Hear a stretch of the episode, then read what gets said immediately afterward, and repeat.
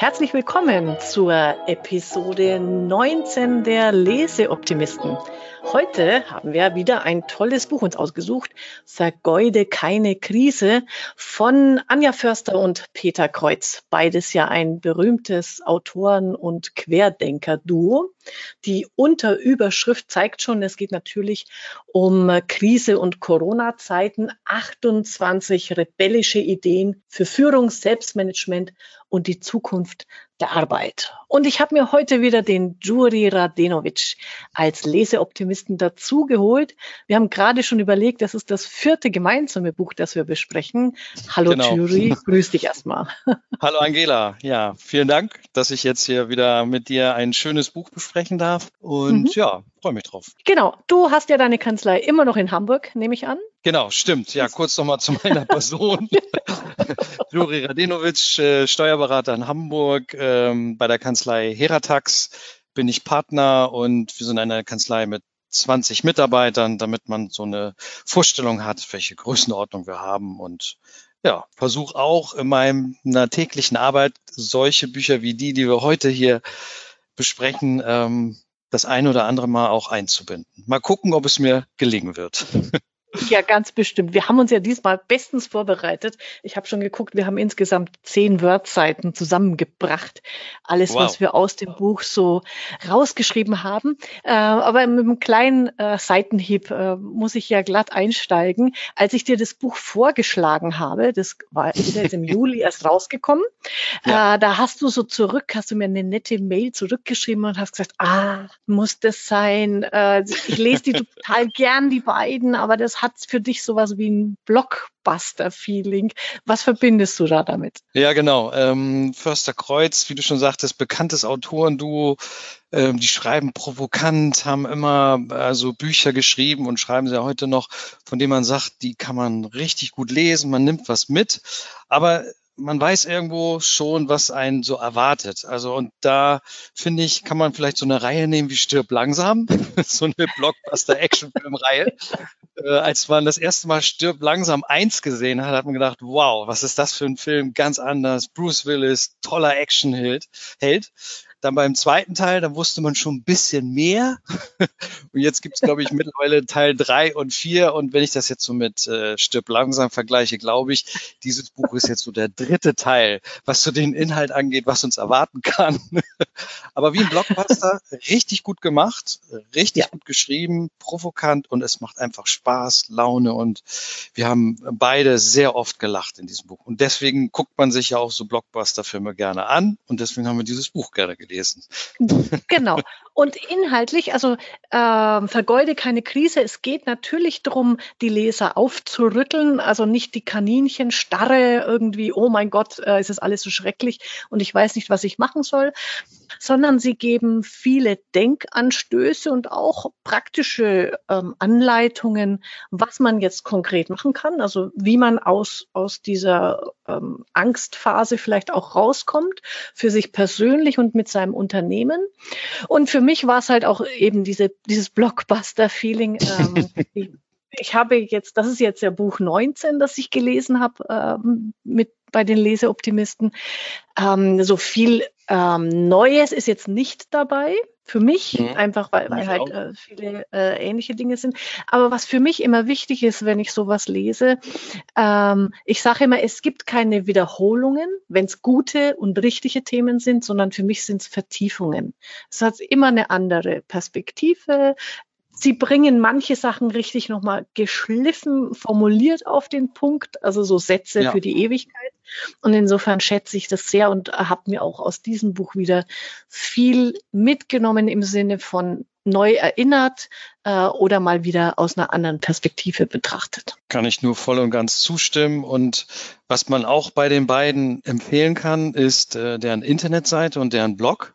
Mhm. Fanden wir beide gut und da haben wir eben einen Blog-Eintrag übernommen, der uns beiden super gefallen hat, haben wir auch gleich umgesetzt. Write down to speak up, dass man sich also, bevor man sich trifft zu einer Besprechung, zu einem Meeting, dass man erstmal seine Gedanken aufschreibt und eben auch mhm. den anderen zur Verfügung stellt. Da hattest du ja erzählt, Angela, da kannst du sogar sagen, dieses Write Down to Speak Up, was wohl bei Amazon gelebt wird, laut Försterkreuz, mhm. kannst du aus mhm. erster Hand bestätigen. Genau, also die ähm, Cordulas Schwester äh, arbeitet bei mhm. Amazon und berichtet das auch.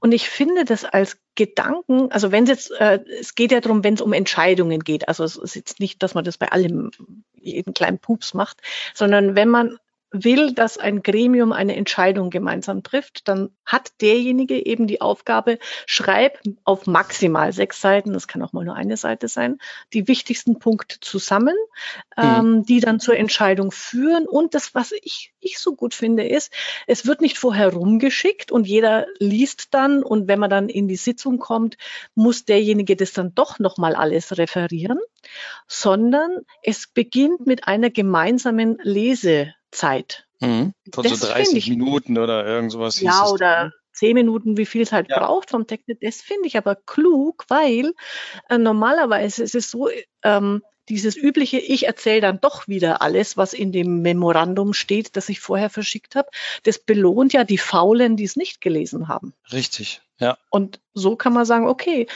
keiner hat seine Zeit vorher, also wer will, kann es vorher lesen, das ist ja nichts dagegen.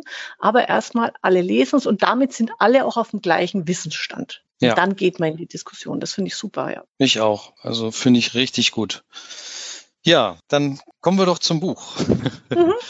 ja, genau. Nicht so viel so über Blockbuster-Filme und genau. Co. reden. Genau, genau. Ja, lass uns mal einsteigen ins Buch. Ähm, ich fange mal einfach, weil es so schön ist, mit den Sachen an, die mich zum Lachen gebracht haben und du hast ja, ja auch ein paar Punkte äh, gesehen. Also ähm, ja. was wunderbar ist, wirklich, dafür lohnt sich allein schon das Buch. Manche Formulierungen sind so schön geschliffen und, und auf den Punkt gebracht. Also der Seitenhieb auf die Klopapier- und Vorratssammler, also diese Prepper. ja, ich, ich, ich war gelegen. Auch nach der Pandemie werden die Kellerschränke prall gefüllt mit lang haltbaren äh, Konserven sein. Und es ist doch ziemlich demütigend, wenn einen schon die eigenen Konserven überleben. ja. Also ich habe ich hab auch ein, zwei. Zum Beispiel fand ich den äh, Satz ganz gut, so zu Ja-Sagern haben die gesagt, Wackeldackel haben im Unternehmen nichts zu suchen. Ja, genau. Und dann gibt's das ähm, Kapitel Die vier Stufen der Folgsamkeit, äh, wo er sagt, also man, mhm. welche Typen es gibt. Und dann gibt's eben den Typen, der, der nie äh, irgendwas macht und nie eine Erlaubnis hat für irgendwas. Mhm. Und da sagt er, mhm. das sind so Typen, die muss man sich so vorstellen, du wartest nachts um drei Uhr vor einer roten Fußgängerampel, auch wenn in der letzten Stunde kein Auto weit und breit zu sehen war. Da habe ich irgendwie ein klares Bild vor Augen. Oder du fragst im Flugzug, Flugzeug deinen Sitzabmachbar nicht, ob jemand den Platz mit dir tauschen würde, damit du, ne, du neben mit deinem Partner sitzen kannst. Also das sind so Sachen, da weiß man, hat man so einen richtig schönen Typen vor sich und äh, es ist so schön bildlich beschrieben. Ja, genau. Wobei, also ähm, das hatte ich mir auch aufgeschrieben. Ähm, ich finde aber den Grundgedanken sehr, sehr klug, ähm, dass wir da ja auch auf unterschiedlichen Ebenen sind. Und natürlich bei der ersten Stufe, da, das ist der typisch Deutsche, weil äh, nachts genau. um zwei steht ja an der roten Ampel. Das ist ganz ja. klar.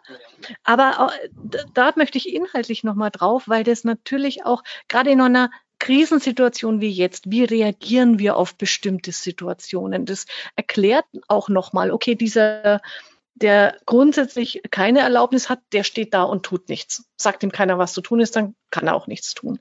Die nächste Stufe ist dann ja äh, um Erlaubnis fragen. Das heißt, ja. ähm, ich traue mich was zu, zwar tun, aber nur, wenn ich erlaubt befähigt werde dazu. Dann kommt die die dritte Stufe, sich selbst die Erlaubnis geben. Das heißt, das sind diejenigen, die sagen, okay, ich schätze die Situation so und so ein. Also kann ich das wohl wagen, kann ich das wohl tun und tue es dann auch. Und die vierte Stufe ist dieses grundsätzlich die Erlaubnis haben. Das heißt, ich erlaube mir einfach alles. Und beim Lesen war es dann so, habe ich für mich, überlegt man ja, welche Stufe bin ich, wo schätze ich mich ein? Ja, mhm. zwischen mhm. drei und vier, aber eher drei. Und einen Moment lang habe ich gedacht, naja, aber vier muss doch die beste Stufe sein. Na, genau. Und die da höchste Stufe Sie, ist immer die beste. Genau. Und das haben die ganz klar herausgestellt, dass also beide Extreme, Stufe 1 und Stufe 4, nicht sinnvoll sind, sogar destruktiv sind. Ja. Also wenn ich ja. niemand mehr um Erlaubnis frage, das irgendwo klar macht irgendwie keinen Sinn. Und genauso wie du habe ich ja auch überlegt, habe überlegt, vierte Stufe, kann das sein? Und da muss man ganz klar sagen, da haben sie einen so ein bisschen aufs Glatteis geführt. Ja, genau. Das haben sie gut gemacht. Sie haben es ja auch ja. relativ neutral formuliert und auch ja. eher positiv dargestellt. Und ähm, wenn man da so drüber nachdenkt, ganz klar. Also auch der, der nie um Erlaubnis fragt, kann nicht wirklich teamfähig sein und das kann auch nicht sinnvoll sein. Deswegen Stufen zwei und drei da sollten wir uns alle wiederfinden und ich glaube, das tun wir auch. Ja, ja, genau. Also wir beide auf jeden Fall. Ja. Ähm, aber es sind viele Punkte in dem Buch, die sich um, um genau diesen, diesen Spannungsbogen äh, drehen. Wie viel Eigenverantwortung übernehme ich? Wie viel Rücksicht nehme ich auf der anderen Seite? Das ist ja äh, das sind ja beide Seiten einer Medaille, die da wichtig sind. Und sie zeigen das immer wieder auf in diesen Gegenpaaren. Also zum einen wieder diese Herdenlogik, so, so glaube ich, ein ganzes Kapitel, also diese ja, Social, Social, Proof. Proof äh, wobei, also da fand ich ja diesen Candid Camera, diesen verstehen Sie Spaßstreich. Also ich habe ich noch nicht ja. gesehen, aber der ist ja genial, ähm, wo man Menschen in einen Aufzug schickt. Drei andere sind schon drin, das sind die Lockvögel. Und wenn die Tür zugeht, drehen sich diese drei mit dem Gesicht zur Wand, also nicht mehr zur Tür, drehen sich um und die haben beobachtet, was passiert. Und die die gezeigt wurden zumindest, haben sich nach ein paar Sekunden Irritation alle auch umgedreht. Also genau. der Gruppendruck. Der war so groß, dass man sich dem nicht entziehen konnte. Und ich finde, das klingt auch plausibel. Also auch wenn man jetzt ja. nicht weiß, wie viel Prozent es gemacht haben. Aber ich, ich kann mir gut vorstellen, dass jeder von uns erstmal total irritiert ist und sich so denkt, mhm. hm, was soll ich jetzt machen? Okay, mache ich auch. Hat vielleicht irgendwie Sinn. Ja. Also man kann sich gut, finde ich, in diese Lage versetzen, wie schwierig es doch manchmal ist mit dem Social Proof, dass man sich eben gruppenkonform verhält und wann man sich vielleicht mal nicht gruppenkonform verhalten sollte oder darf ja. oder kann. Ja, genau. Und sie, das übertragen sie ja. Also an manchen Stellen, finde ich, fehlt mir der über die Übertragung aufs Unternehmen. Aber da gelingt sehr, sehr gut, weil sie sagen dann auch, naja, stellt euch ähm, mal eine Teamsitzung vor, auch da wieder eine dieser Formulierungen, Moment. Äh, stellt euch vor, irgendein Mitarbeiter bringt die grottenschlechteste Idee, bei der man sich fragt, ob sie von Ölsardinen im Zustand geistiger Umnachtung verfasst wurde. Das ist allein, den hänge ich mir übers Bett, der ist so schön. Und dann sagen die, naja, wie oft haben wir in Teamsitzungen die Situation, irgendeiner bringt eine Idee, jeder denkt sich innerlich, oh Gott, was für ein Quatsch. Aber keiner traut sich, das zu sagen. Und wenn, hm. weil es keiner sagt, geht auf einmal die Idee durch. Und, und ähm, ja, da mal für wobei, sich zu reflektieren, ne? Wobei ich mir vorstellen kann, in solchen Meetings kommt es ja auch manchmal darauf an, wer in der Hierarchie das sagt. Mhm. Das mhm. erinnert mich eigentlich so an Sitzungen, wo ein in der Hierarchie etwas höher stehender sowas sagt und sich dann keiner traut. Ich glaube, wenn die ja. Hierarchieebene die gleiche ist, dann passiert sowas e eher nicht. Ja, hast ich. du recht. Und ja. das fehlte mir auch manchmal, so dieser Kontext. Da wird sowas ähm, gesagt, wie dieses Beispiel, was du gerade äh, gebracht hast. Und dann fehlt mir manchmal noch äh, die weitere Erklärung oder was könnte, woran könnte das noch liegen? Äh, das, mhm. das ist natürlich auch dem geschuldet. Ich habe ja 28 Ideen, Geistesblitze, mhm. äh, die ich ausführe. Und dann kann ich natürlich auf der anderen Seite nicht immer erwarten, dass das so sehr in die Tiefe geht. Deswegen, diese ja. Ideen sind eben so Ansporn, sich darüber näher Gedanken zu machen. Oder ich habe mir so überlegt, das sind auch so eine Art Aufmerksamkeitswecker, weil da auch viele mhm. Ideen dabei waren, die man schon kannte und vielleicht sind die auch ein bisschen verschütt gegangen. Und dann ist es sehr hilfreich, einfach sowas mal wieder zu lesen. Ja, genau. Und gerade an der Stelle, also das denke ist auch das Wichtige, dass man einfach, wenn man das liest, dann für sich einfach immer mal reflektiert und sich fragt, na, bei welchem Meeting war es vielleicht so, dass, dass die Mitarbeiter, ich als Chef habe irgendwas gesagt und keiner von den Mitarbeitern hat, hat einfach sich getraut, Gegenposition einzunehmen. Oder ja. wenn er dann irgendwie die Augen verdreht, wird er gleich wieder niedergebügelt. Also sie, sie propagieren ja äh, die Querdenker im Unternehmen, also das zuzulassen, eine, eine entgegengesetzte Meinung. Ja. Und äh, da, da ist schon wichtig, glaube ich, dass man für sich selber mal in sich geht immer und als Chef sich fragt, wie bin ich da an der Stelle? Ja. Genau. Und da geben Sie ja auch wieder ein interessantes Beispiel über den Investment- oder Hedgefondsmanager Ray Dalio und seiner Firma Bridgewater, wo es wohl die Verpflichtung gibt zum Widerspruch. Und äh, da geben Sie das Beispiel, dass also der Ray Dalio Inhaber, CEO und wie auch immer mit einem Mitarbeiter beim Kunden war und der ihm nach dem Gespräch eine E-Mail schickt und ihm beschreibt, was er alles nicht gut gemacht hat, dass er nicht gut vorbereitet war, dass er den Termin nicht gut wahrgenommen hat. Und was macht Ray Dalio? Wenn es sich denn so zugetragen haben sollte, kann man nur sagen, Hut ab. Er hat diese Mail an alle weiteren Führungskräfte geschickt. Warum? Weil er denen damit zeigen will, er macht Fehler und er will, dass seine Leute ihm auch widersprechen und ihn auf Fehler hinweisen. Also wenn das gemacht haben sollte mhm. und diese Geschichte mhm. wahr ist, kann man nur sagen, mit so einem Beispiel geht er voran und sorgt dafür, dass im Meeting die Leute eben nicht den Mund halten, sondern sagen, ob denen das passt oder nicht. Ja, genau. Also da denke ich, kann man viele Sachen rausziehen aus dem Buch für sich nochmal dieses, äh, also auch, es ist ja auch nicht plump, so nach dem Motto, äh, sei einfach dagegen.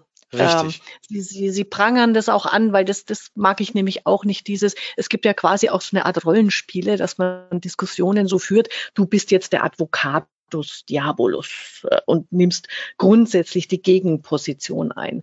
Das ist ja nicht ähm, ernst gemeint, sondern dass eben, wenn jemand ein, ein Argument hat, eine Idee oder etwas ähm, anders machen möchte, dass er einfach den Mut hat das, äh, und die Erlaubnis oder die Möglichkeit, das zu sagen. Darum geht es an der Stelle. Genau, ich finde, da ist immer so ein Begriffspaar ganz passend, dass man sagt, nicht pauschale Kritik, sondern mhm. konstruktive Kritik. Jeder kennt dieses Wort oder diese Unterscheidung, aber eben das ist ja auch, das meinen die auch damit. Also nicht einfach platt dagegen sein, sondern da sollte möglichst auch ähm, eine Entwicklung stattfinden, Gedankenaustausch und das funktioniert eben sehr gut, wenn man eine Gegenposition einnimmt und dann dazu aber auch Argumente liefert. Ja, genau. Und in, in das ist sehr nett. Er macht ja auch das, Sie machen ja auch das eine Beispiel.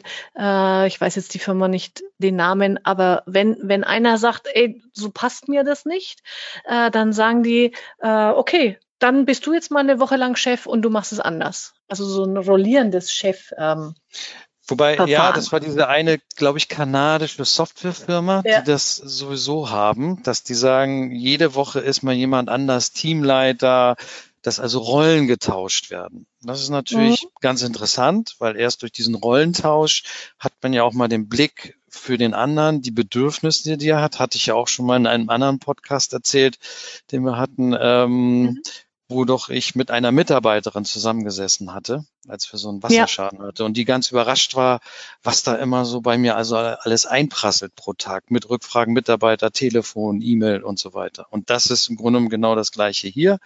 Auch gegenseitiges, besseres Verständnis dadurch dann bekommen und im Sinne des Unternehmens sich zu entwickeln. Ja, genau. Ich hatte da noch eine Idee, also wenn es eben um Streitkultur geht oder, oder Argumente ausdiskutieren. Das ist ja nicht unbedingt eine äh, Kunst, die wir gelernt haben. Also ich zum Beispiel muss sagen, ich bin immer so eher dann doch lieber auf Harmonie, also jetzt bloß ja. nicht streiten und so. Und ähm, es gibt ja tatsächlich, das habe ich auch gegoogelt, gibt es auch in Deutschland, es gibt ja die, also das finde ich sehr, sehr gut in England. Da gibt es ja diese britische Streitkultur. Mhm. Und das Parlament funktioniert ja so, dass die das tatsächlich nach einer gewissen Abfolge machen. Für uns ist es immer sehr befremdlich, wenn die da sich gegenseitig hier von diese zwei Seiten da äh, beschreien quasi. Aber das ist ja, ja, das ist ja eine Kultur, die die da pflegen. Und ich habe äh, jetzt gesehen, also es gibt auch hier in Deutschland, das wird von Universitäten ähm, angeboten, Debattierclubs, auch online. Und da kann man das lernen. Also das geht nach einer bestimmten Abfolge. Das finde ich super spannend. Also ich werde mich da mal mit auseinandersetzen. Äh, einfach wie man ein Thema argumentativ äh, sich äh, damit auseinandersetzt. Mhm. Und eben nicht einfach nur, wie es, also das ist ja heutzutage dieses Platte, ähm, ich sag was, der andere sagt was und äh, man geht wieder auseinander und man hatte sowieso nicht vor, sich auszutauschen, sondern dem anderen nur ähm, im, im, im äh, Geiste von nur ich habe recht, äh, seine Meinung an den Kopf zu klatschen. Das funktioniert ja nicht. Und das finde ja. ich spannend. Also Ja, Gedanken. und äh, da fällt mir auch eine äh, Episode ein aus dem Buch, fand ich auch sehr gut. Die unterscheiden jetzt auch bei diesen verschiedenen Standpunkten zwischen einem, den man so verordnet, nimm doch mal den neuen Standpunkt ein und sammel mal Argumente dafür.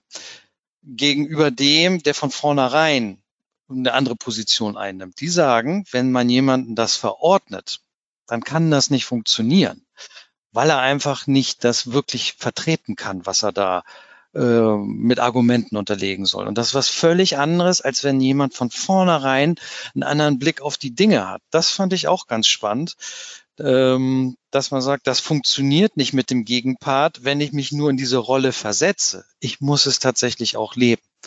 Und äh, durch diese auch typbedingte Andersartigkeit äh, komme ich erst in diesen Prozess, den du da beschrieben hast, dass eben durch diese mögliche Streitkultur eben auch was Neues, Gutes entsteht im Sinne des Unternehmens. Mhm. Ähm, mir ist noch was eingefallen, was auch in dem mhm. Buch ein wichtiges Kapitel ist. Das ist die Frage, ähm, bin ich selbstbestimmt, bin ich fremdbestimmt? Und was mhm. ist, wenn ich selbstbestimmt bin? Da hattest du eben auch schon erwähnt, äh, jede Medaille hat zwei Seiten. Und bei diesem selbstbestimmten Arbeiten oder selbstbestimmten Handeln, was ja die meisten Menschen ja sicherlich äh, bejahen würden, hat man sich eins zu vergegenwärtigen. Das ist gleichzeitig verknüpft mit Verantwortung. Verantwortung ja. für das eigene Handeln. Und dieses Begriffs, Paar finde ich ganz interessant, dass Sie da gebildet haben. Und Sie kommen auch nachher später noch zu den ähm, Aspekten, was dazugehört, dass ich eben meine innere Einstellung zu überprüfen habe, ähm, dass ich vielleicht auch meine innere Einstellung ändern kann, ähm, um eben, wie die das dann nennen, in diese Eigenmacht zu kommen. Die mhm. erzählen auch noch, äh, woher sie eigentlich diesen Gedanken haben. Das ist auch ein Psychologe und Coach, den sicherlich viele kennen, Jons Korsen den ich auch sehr, sehr gut finde und sehr schätze. Also da kann ich nur jedem empfehlen, einfach auch mal Videos sich von dem angucken oder aus de, auch das Buch von ihm, der Selbstentwickler, wo das nochmal etwas mhm. ausführlicher dargestellt wird. Und das finde ich wiederum bei Förster Kreuz gut. Die stellen sich nicht hin und sagen, das ist unser Gedanke, sondern die zitieren ihn auch und man kann erkennen, okay, Jens Korsens äh, Gedanken spielen da eine Rolle und schwingen mit. Und man weiß dann eben zur Vertiefung, Mensch, da kann ich mir mal einen Jens Korsen wiederholen. Den habe ich nämlich vor ein paar Jahren gelesen und habe so gedacht, könnte ich eigentlich mal wieder lesen. Mhm. Ja, ja, genau. Das finde ich auch gut. Also äh, das mag ich sehr an solchen Büchern, wenn sie dann auch äh, weiterführende ähm, Gedanken fördern im Sinne von und lies mal das und äh, da kannst du auch noch hingucken. Also sie äh, haben ja nicht, und das behaupten sie auch gar nicht, das finde ich auch super, dass sie das äh, Wissen alleine gepachtet haben, sondern es ist ein Zusammenführen von vielen Strömungen und Gedanken anderer und es wird dann an vielen Stellen einfach nochmal gut auf den Punkt gebracht. Ja, ja. Genau. Da, dann haben wir beide in unserem äh, Write Down to Speak Up unserem Narrative Memo hatten wir die Überschrift, was bezweifelst du? Mhm. Da kann, ja, willst du anfangen? Was nee, du mach bezweifelst? Mal. Okay.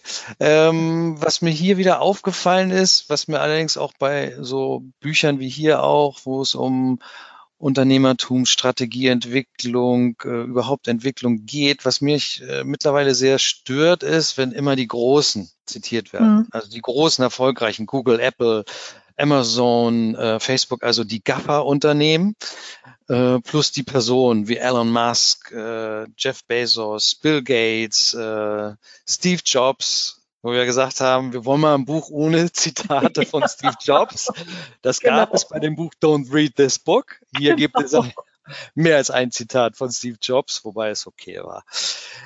Was mich daran stört, ist, man nimmt diese Unternehmen, die eine unglaubliche finanzielle Macht haben, die überhaupt nicht vergleichbar sind mit irgendeinem anderen Unternehmen auf der Welt und pickt sich eben das raus, was die gut machen. Ja, in Ordnung, aber als kleines Unternehmen ich als kleiner Steuerberater mit 20 Mitarbeitern kann mir kein Google X-Labor leisten. Ich kann vielleicht in kleinen Maßen experimentieren, forschen, aber ich kann dafür nicht eine ganze Abteilung abstellen.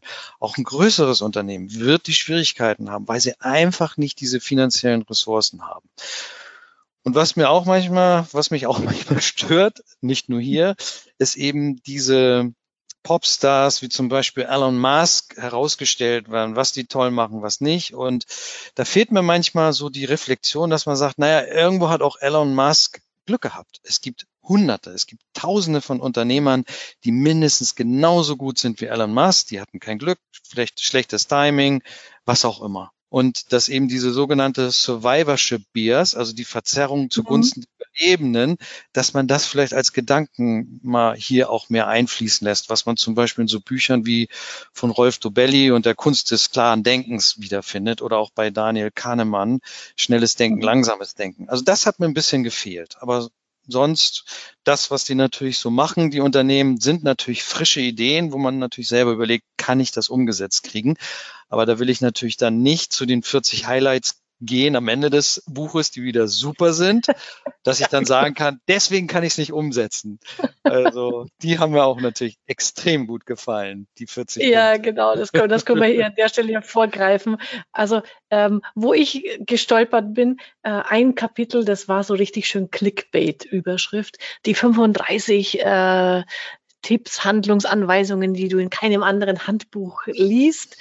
Ja, da, ja. da blättert man natürlich sofort hin äh, und dann stehen 35 Sätze, die ich schon überall, sorry, gelesen habe. Ich auch. Aber es ist nicht schlimm, das sind ja auch, also das ist, das steht ja auch im Vorwort, es sind ja zum Teil sind ja auch Blogbeiträge, die die irgendwann mal geschrieben haben und so funktionieren äh, Social Media Überschriften halt. Du musst unbedingt lesen, was da steht. Ähm, in, insofern alles gut. Äh, aber dann zum Schluss kommen eben die 40 Sätze, die, ähm, was, sie haben so, so ein schönes Wort, auch das habe ich jetzt nicht parat, die Demokraten, Rechthaber, Behalter, irgend sowas. Ja, ja, ja, ich weiß jetzt, was du meinst, aber ich habe es auch gerade nicht parat. genau, aber auf jeden Fall, dann kommen nochmal 40 Sätze und du kennst sie alle und du musst bei allen schmunzeln, weil du weißt, ja, genau, wenn du mit einer neuen Idee kommst, hörst du mindestens fünf von diesen Sätzen. Das ist so herrlich. Ich kann, gerne mal, ich kann gerne mal zitieren, das versteht keiner. Wenn es möglich wäre, hätte es schon ein anderer gemacht. Das funktioniert genau. so nicht. Super fand ich auch einen, den ich noch nicht kannte. Einen alten Hund kannst du keine neuen Tricks beibringen. Den fand ich sehr oh, witzig. Ja. Genau. Oder darüber muss ich noch ein paar Nächte schlafen. Mit anderen Worten, ich werde dir nie die Antwort geben. Genau. Das ist schon richtig. Aber aber, ja. und dann immer dieses schöne Wort, aber, lass uns später darüber reden. Das hatten wir schon mal. Alles schon glaub, probiert. Ja, und das als letztes Kapitel. Herrlich. Da machen die natürlich ja. so einen richtig schönen Punkt am Ende und man geht mit einem großen, breiten Grinsen aus diesem Buch raus. Ja, genau. Wobei ich möchte jetzt hier noch nicht aus dem Buch rausgehen. Wir nein, nein, nein, nein. Ähm, so eine andere Geschichte, das fand ich jetzt wieder sehr bemerkenswert. Also wir haben uns ja gegenseitig unsere ähm, Notizen vorweg ausgetauscht und ich kannte dieses Barometer-Beispiel noch nicht. Ja, dann also, erzähl doch mal kurz von dem Barometer-Beispiel. Genau, um uns zu, äh, kurz zu erklären, also wie weit sind wir bereit, ähm, andere Lösungen zuzulassen, wenn wir selber denken, es gibt nur eine Lösung oder es darf nur eine Lösung geben. Und da gibt es das Beispiel, dass eine Prüfungskommission einem Studenten Physik, es geht um Physik, äh, die Frage gestellt hat, beschreiben Sie, wie man die Höhe eines Turms mit einem Barometer feststellt. Und es gibt eine logische, eine physikalische Antwort. Ich kann die nicht erklären, weil ich mit Physik auf Kriegsfuß stehe. Ich auch. Aber ähm, aber dieser Student sagt eben nicht das, was klassischerweise richtig wäre, sondern er sagt, okay, ich klettere auf den Turm, äh, lasse das Barometer fallen und äh, messe anhand der ähm, Zeit, wie, wie lange das gebraucht hat von oben bis unten, ähm, wie hoch der Turm ist. Genau, und also dann kommt er aber mit so einer Formel, Gravitationsformel, Newton und, und Einstein, also ist nicht so platt und alle gucken ja. ihn nur blöd an. auf alle Fälle, die Professoren wollen ihm nicht die volle Punktzahl geben, weil die Lösung muss irgendwas mit Druck unten, Druck oben äh, zu tun haben, was das Barometer natürlich misst. Und dann sagen sie, er hat noch eine Chance und dann macht er lauter solche völlig lustigen abwegigen ähm, Lösungsvorschläge, die aber alle zum Ergebnis führen, dass, der, dass man weiß, wie hoch der Turm ist. Aber die, die, die Professoren können das nicht akzeptieren, weil es gibt halt nur eine Wahrheit in der Physik und die muss da äh, eingehalten werden. Ja. Und die, die äh, Frage von Förster und Kreuz an der Stelle ist halt, naja, in der heutigen Zeit nur die eine Wahrheit ähm, gelten zu lassen, kann dir, kann dir tatsächlich irgendwie das Unternehmen kosten, weil dir die Flexibilität halt abhanden geht. Genau, und die beste Lösung war aber dann, fand ich, einfach den Turmwärter fragen. die fand ich super, die Lösung. Das war Pragmatisch, das, vor allem dem, dem, dem äh, Turmwärter das Barometer schenken und im Gegenzug dazu äh, sagt er einem, wie hoch der Turm ist. Genau, genau. Und zu diesem Barometer äh, Beispiel ähm, oder diese Barometerfrage gibt es ja Mythen noch und nöcher. Jedes zweite ja. Physik- und Mathebuch schreibt also diese Prüfung dem berühmten Physiker Niels Bohr zu. Und dann kann man mal wieder sehen, wie so Mythen entstehen. Es gibt keine verlässliche Quelle, dass das tatsächlich stattgefunden haben soll. Aber ja. das Interessante ist, dass ausgerechnet diese exakten Disziplinen wie Physik und Mathe, also oder, oder, oder Wissenschaften, dass die nicht imstande sind, mal die verlässliche Quelle zu nennen, sondern in jedem zweiten Buch steht das. Und das ist auch ganz spannend. Äh, und äh, wenn man mal im Internet recherchiert, wir können gerne den Link äh, nochmal setzen und in Wikipedia steht es auch, Niels Bohr war es wahrscheinlich doch nicht. Ja, genau. Und ähm, ich habe dann ja so für mich herumgesponnen, was könnte denn ähm, bei der Steuerberaterprüfung so eine abartige äh, Antwort sein? Und ja, ja, ja. Habe ich erfunden, äh, Jury. Du hast hingeschrieben, du kanntest das noch nicht. Ähm, genau. Kannst du auch nicht. Äh, ich habe mir überlegt, also wenn in der Prüfung äh, die Aufgabe lautet, beschreiben Sie, wie man eine GBR in eine GmbH umwandelt dann weiß der Steuerberater ja, was er zu tun hat. Ja. Und ich würde, ich würde ähm, aus Streichhölzern die Buchstaben GBR legen und man kann mit der gleichen Anzahl Streichhölzer dann das in GmbH umwandeln. Super, finde ich gut. das Video kommt bitte als Shownote hier mit rein. ja, genau. Aber ich glaube, ich, ich würde drum. damit bei der Steuerberaterprüfung wahrscheinlich auch äh, nicht, nicht bestehen. Ich genau. befürchte, warte mal, nein, Wahrscheinlich nicht. Aber vielleicht, wenn ein, ein Prüfer das jetzt hört, äh, zuhört hier und ein Prüfling äh, in der nächsten Prüfung einfach mal ausprobieren. Wer weiß, was passiert. Genau, dann kann er gerne uns mal berichten. Das wäre doch super. Ja, ja genau. So, ja, bei den Frage, Kapiteln. Was war neu? Wir haben ja gesagt, das ist ja stirb langsam dritter Teil. Was fehlte uns noch? Was wussten wir noch nicht? ähm, bei mir war es die Analogie zum Jonglieren. Also das war für mich eine total neue Erkenntnis und total spannend, was da erzählt wurde. Also Anja Förster hat ja gesagt, dass Peter, also Peter Kreuz, eigentlich in seinem vorherigen Leben Jongleur gewesen sein muss, weil er ständig irgendwie, wenn es um Jonglieren geht, an der, was weiß ich, in der Fußgängerzone anhält, sich das anguckt und äh, der sagte eben eins, was ganz interessant ist beim Jonglieren, es kommt nicht auf das Fangen an, sondern auf das Werfen. Ja. Und diese Analogie, die die dann bilden, die fand ich richtig gut, dass die eben sagen, das Werfen ist das Aktive und das Fangen mhm. das Passive. Und es ist wohl so beim Jonglieren, dass laut den, was weiß ich, Lehrbüchern, die dir auch zitieren, man erstmal anfängt, das Werfen zu lernen. Und es geht überhaupt nicht darum, zu fangen. Und das fand ich sehr spannend, sehr interessant. Und auch mhm. dann der Übertrag ins Leben mit, aktiv sein, passiv, was ist passiv und weg von diesen normalen, von der normalen Denkweise. Das fand ich richtig mhm. gut. Ja, genau. Und es ist ja noch mit dem zweiten Punkt verknüpft, ähm, nämlich, also es geht ums Werfen und es, es geht ums Fallenlassen. Äh, ja, dass du beim sorry, genau, Jonglieren, genau, habe ich, ja, ja. Genau, das ist super, dass du beim Jonglieren eben nicht übst, auffangen, sondern du in die Luft werfen, fallen lassen, in die Luft werfen, fallen lassen, damit du dieses, oh mein Gott, ich darf ihn bloß nicht fallen lassen, diese Angst wegkriegst. Und das ist ja genau das, ist, beschreibt ja eigentlich wieder das agile Arbeiten heute, nämlich ausprobieren, ausprobieren, ausprobieren, Fehler machen, ausprobieren, Krönchen richten, ausprobieren, dam, dam, dam. Äh, und, und das muss so zu einem Selbstverständnis werden Äh, so mhm. quasi dein Körper muss das akzeptieren, äh, dein, dein, dein Gedächtnis. Und dann kannst du befreit in neue Gedanken und in neue ähm, Spielwiesen dich begeben. Also das mit dem Jonglieren fand ich auch sehr, sehr toll. Ja, hat mir auch richtig gut gefallen. Und natürlich, was wir schon erwähnt haben, das Ende des Buches mit diesen 40 Überschriften. Einfach herrlich. Die kann ich ja. echt immer wieder lesen. genau. Die lesen wir jetzt bei der nächsten Teambesprechung, nehmen wir vorgelesen. Genau. Das braucht ihr alle schon mal nicht zu sagen. Das genau. kenne ich schon. Genau, sehr genau. schön. Sehr gut. Du, ähm, ich habe noch so ein paar Aspekte, haben wir uns ja noch äh, aufgeschrieben. Ah, ein, ein Satz, den, den, den wir beide äh, als dick und fett angestrichen haben, das finde den muss man vorlesen, finde ich, weil er so gut ist. Hört auf, alle Leute ins Boot holen zu müssen. Wer darauf wartet, dass auch der letzte Bedenkenträger für den Einstieg ins Boot bereit ist, läuft Gefahr, dass das Boot schon längst abgelegt hat ohne uns.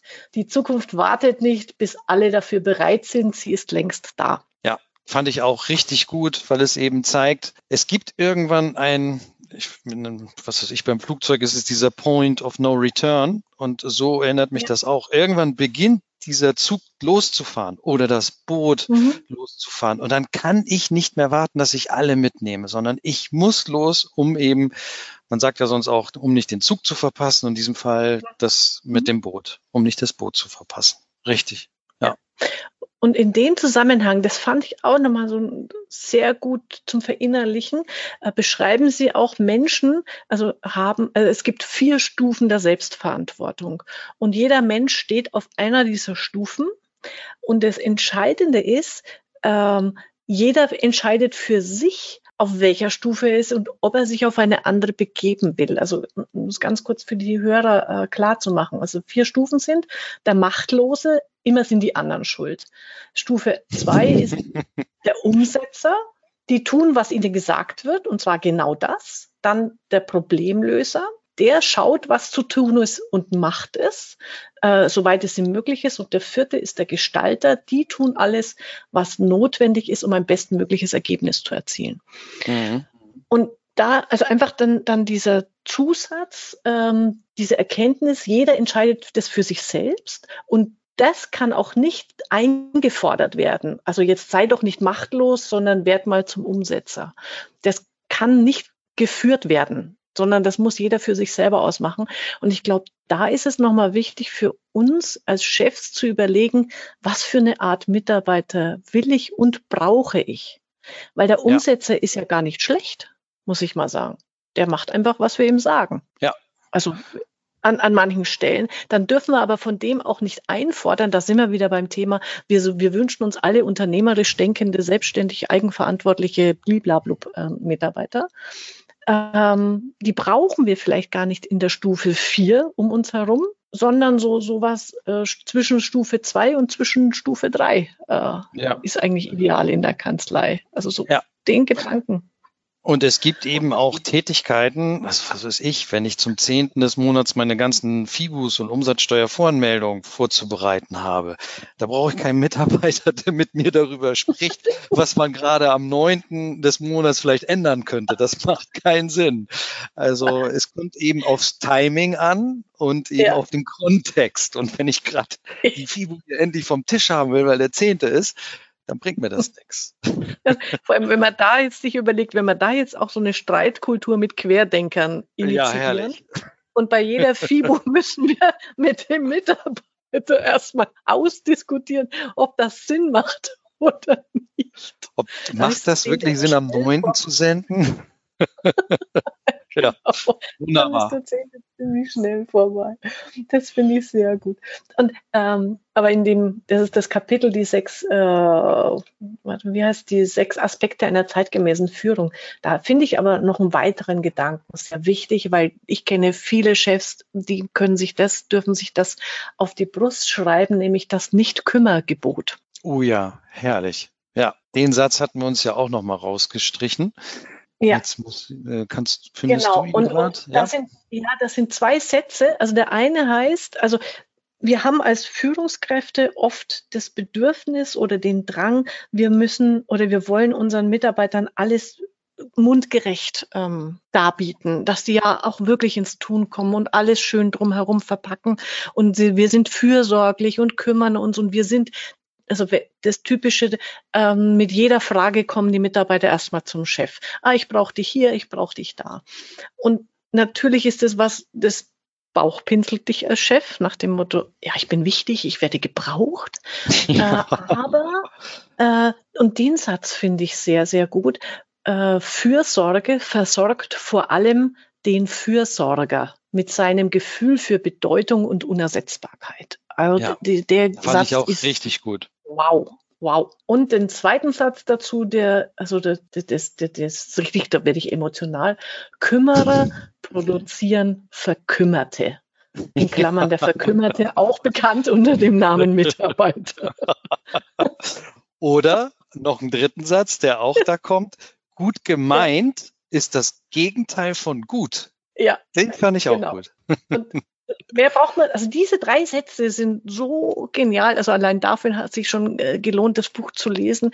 Äh, da steckt so viel drin und da kann sich jeder wirklich mal fragen, äh, inwieweit ähm, mache ich eigentlich zu viel an der Stelle? Also inwieweit bin ja. ich immer derjenige, äh, um den sich alles kreisen muss und ist es nicht insbesondere heutzutage viel besser, meinen Mitarbeitern die Dinge auch zuzutrauen und sie machen zu lassen? Stimme ich dir voll und ganz zu. Und da sind wir dann äh, endgültig angekommen beim Schließen der Superhühnerzucht. das Lustige ist, als wir telefoniert haben, habe ich Suppenhühner verstanden. Ich auch. Ich habe nicht äh, Superhühner, sondern Suppenhühner, Suppenhühner gelesen. Aber wir müssen auch mal erzählen, welches Beispiel die beiden jetzt bringen. Da ging es halt um ein Experiment, was mit Superhühnern äh, Obwohl es so Hühner gehen bestimmt auch. Oh, genau. Äh, wo es allerdings ein bisschen traurig war. Man hat also zwei Vergleichsgruppen gehabt, Durchschnittshühner und Superhühner und hat, äh, wollte wissen, ähm, wie leistungsfähig sie sind. Und das kann man eben daran messen, wie viele Eier die dann eben legen.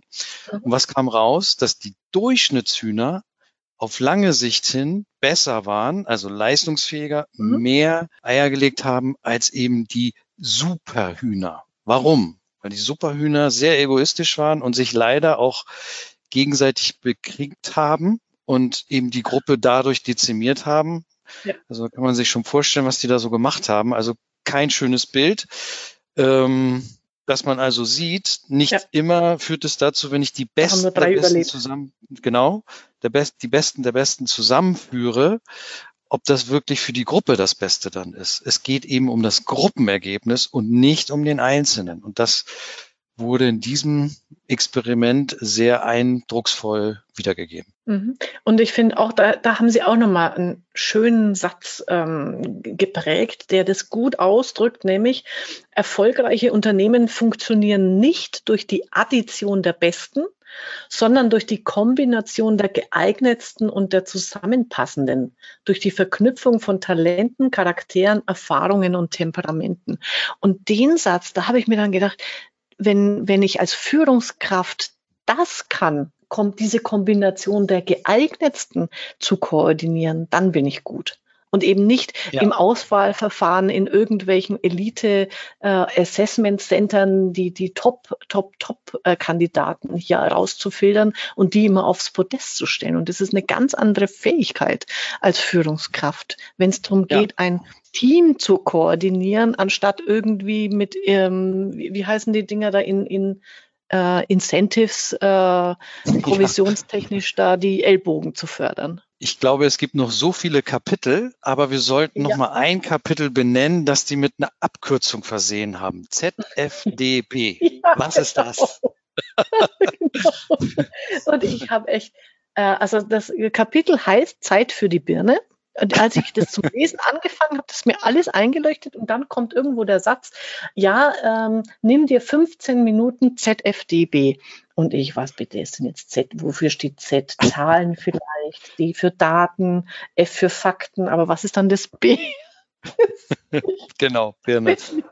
Klar, also wurde die meinen einfach. Auszeiten nehmen. Das ist genau. einfach genau. äh, wichtig, auch für die persönliche Reflexion. Also ist, finde ich, auch ganz gut, auch in so einem Buch, wo es ja immer darum geht, sich zu verbessern, sich zu entwickeln, dass auch das so pointiert nochmal dargelegt wird. Und das ist eben auch wieder die große Stärke der beiden.